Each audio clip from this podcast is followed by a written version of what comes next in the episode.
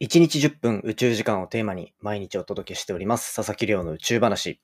今回はですね、宇宙空間に漂う小惑星。この小惑星がどういうふうに地球の近くまで来ているのかっていうところにつながる新たな研究を紹介していきたいと思います。まあ、これまで地球にぶつかりそうな小惑星なんていう話も隕石的な意味で語られてきたことがありますが、じゃあそれがどういう運動をして地球まで近づいてきているのかっていうところを、まあ今後予測できるようになるんじゃないかっていうような、まあ第一歩目の研究が紹介されていたので、今回はこちらを紹介していきたいと思います。3, 2, 1, ignition. Japan. 佐々木亮の宇宙話。2022年7月28日始まりました佐々木亮の宇宙話。このチャンネルでは1日10分宇宙時間をテーマに天文学で博士号を取得した専門家の亮が毎日最新の宇宙トピックをお届けしております。ということで本日でエピソードが659話目を迎えているというところで本日の本題としましては地球の近くに飛んできている小惑星の動きを観察するという研究を紹介していきたいと思います。で、今回のこの研究の最終的なネクストステップというか、今回の研究の結果が明らかになった後に、一体どんな研究につながるのかっていう話を先にしておくと、小惑星と呼ばれる、まあ、宇宙空間を漂ってる惑星とかにはなり得なかった星たちっていうのが宇宙空間漂っていて、例えば地球に落ちてきたらそれが隕石とかになり得るっていう状況で、じゃあ地球近傍にどうやってそれらがやってくるのか、みたいなところの運動を深められる研究につながるんじゃないかという研究結果が期待されるというような結果が今回出ているというような状況なので、一体どんなことが分かったのか、今回はそちらを紹介していきたいと思います。で、最近、まあ、はやぶさ2だったりとか、あとは、ポッドキャストで紹介してるオシリスレックスって呼ばれるものとか、まあ、このあたり、皆さんもだんだん聞き馴染み出てきたんじゃないかなというふうに思うんですけど、ただやっぱり、じゃあ小惑星っての研究ってどんなところまで分かってるんだろうみたいな。特にやっぱり僕自身が太陽フレアみたいな星表面の爆発の研究をしてる。つまり、その研究の最終的なところって地球に本当に大きな被害があり得るのかみたいなところの着地地点を模索してたわけなんですよ。で、そういった感じで宇宙空間からのいわゆる災害みたいなところにつながるのって太陽ともう一つは隕石だと思うんですよね。これ多分みんなも思う部分あるんじゃないかなと思うんですよ。隕石ってやっぱ今までの SF とかでも落ちてくるぞみたいなところで、あの、危機感を一瞬でも持った方はいるんじゃないかなと思うんですけど、まあそんなところで隕石に対する研究とか理解って結構深まってるんじゃないかなと思ってたんですね。ただ、今回、こう、微小小惑星と呼ばれる100メートル以下、直径が100メートル以下の大きさの星たちの研究によって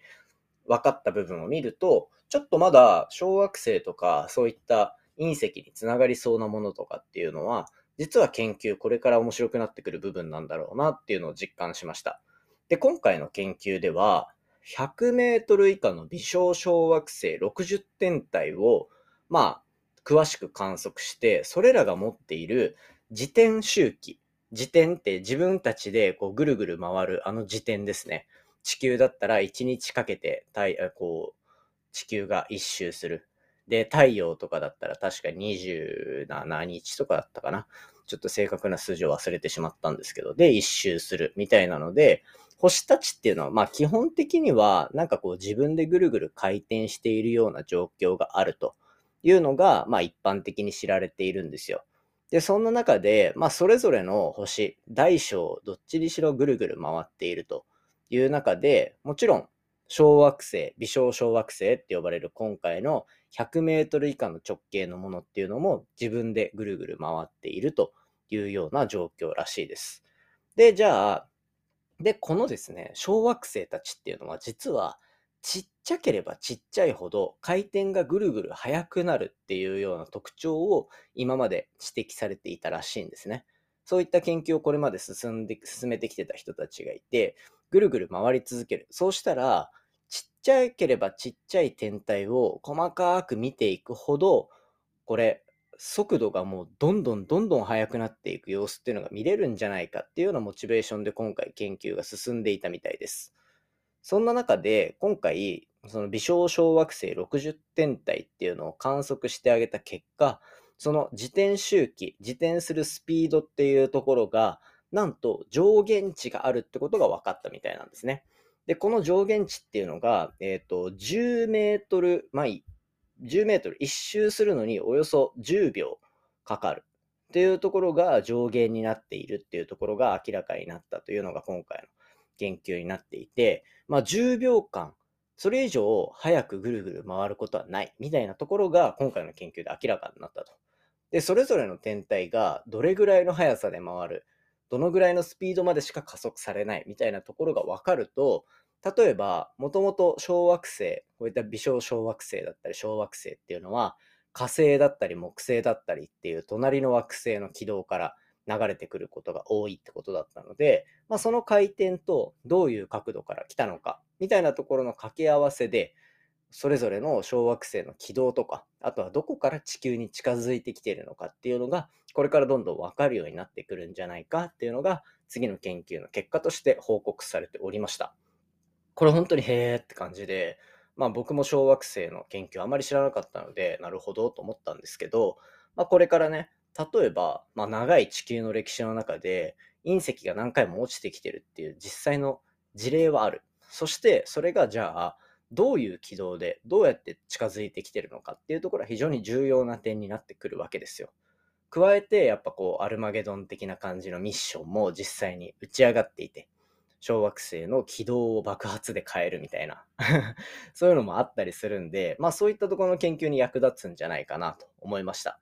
なので、これからもしかしたらね、隕石の危機にさらされるタイミングが来るかもしれないので、それまでにこういう研究っていうのがいろいろ進んできたら面白いなと思ったので、これからもポッドキャストで話せるときは話していきたいなというふうに思った次第です。ということで、今回は、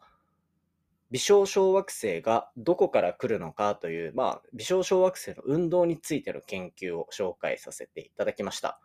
ということでですね、本題はこの辺りにしておいて、近況報告させていただこうかなと思うんですが、まあ、こう、ちょっと前に、今後3ヶ月間めっちゃ攻めますみたいな話をしてたと思うんですけど、